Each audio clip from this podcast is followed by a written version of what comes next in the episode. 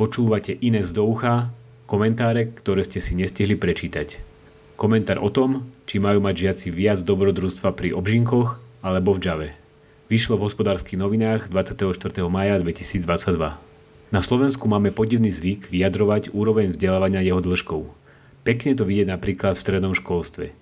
Tie najjednoduchšie stredné školy pre akademicky nenadaných trvajú 2 roky, nasledujú ich trojročné odbory zakončené výučným listom a úplne na vrchole sú štvoročné odbory, ktorých absolvent získa úplné stredoškolské vzdelanie.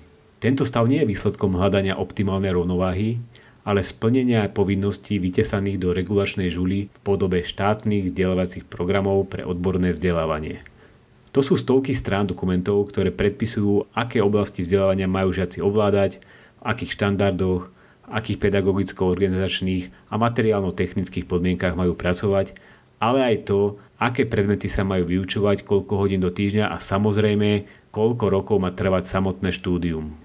Výsledkom je, že keď chce niekto na Slovensku získať úplné stredoškolské vzdelanie, povedzme v IT odbore, musí študovať minimálne 4 roky. Pri pohľade na príklady zo zahraničia nám však musí byť zrejme, že tento regulačný fakt je na Slovensku brzdou mnohých inovácií. V spomínanom IT odbore v zahraničí je bežné, že fungujú vzdelávacie kempy alebo odborné školy, ktoré trvajú od jedného roka do dvoch. A pritom sa naučia ich študenti všetko, čo potrebujú pre prax teda splnia školy svoj účel.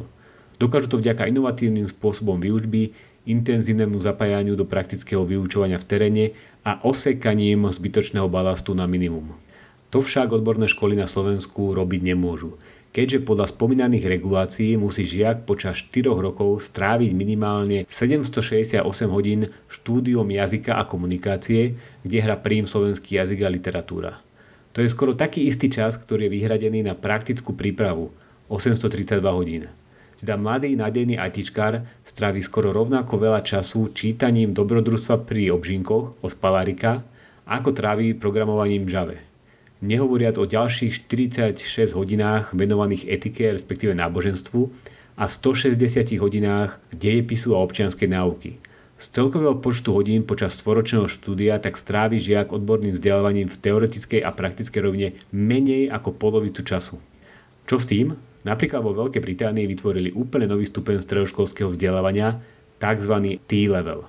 Toto vzdelávanie trvá 2 roky, je úzko naviazané na prax a v zložitejších odboroch, ktorých absolventi chýbajú na trhu práce, ako napríklad plánovanie a projektovanie stavieb, digitálny dizajn, vzdelávanie a starostlivosť o deti, účtovníctvo, IT alebo nižšie pozície v zdravotných a právnych službách.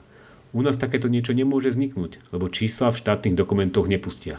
Ak sa na tomto mieste obávate, že zo skrátených stredných škôl by vychádzali nevzdelaní, nekultúrni, nerozhľadení a nekompetentní občania, tak vaše obavy nie sú na mieste. Nechcem vás testovať otázkou, v čom spočívala Paláriková zápletka, ani vás obviňovať z ignorovania predchádzajúcich 10 rokov vzdelávania. Jednoducho je preukázané, že to, čo vás nezaujímalo, ale museli ste to študovať, vo vás aj tak neostane. Keď sa vyčíslujú náklady regulácií, zvyčajne sa pozera na to, koľko musia poskytovateľia služieb zaplatiť za regulačné povinnosti alebo koľko musia stráviť času administratívou a byrokraciou. Regulácie však majú aj na prvý pohľad neviditeľné náklady vo forme neuskutočnených inovácií a stratenej efektívnosti. Nikde to nevidieť krajšie ako v školstve.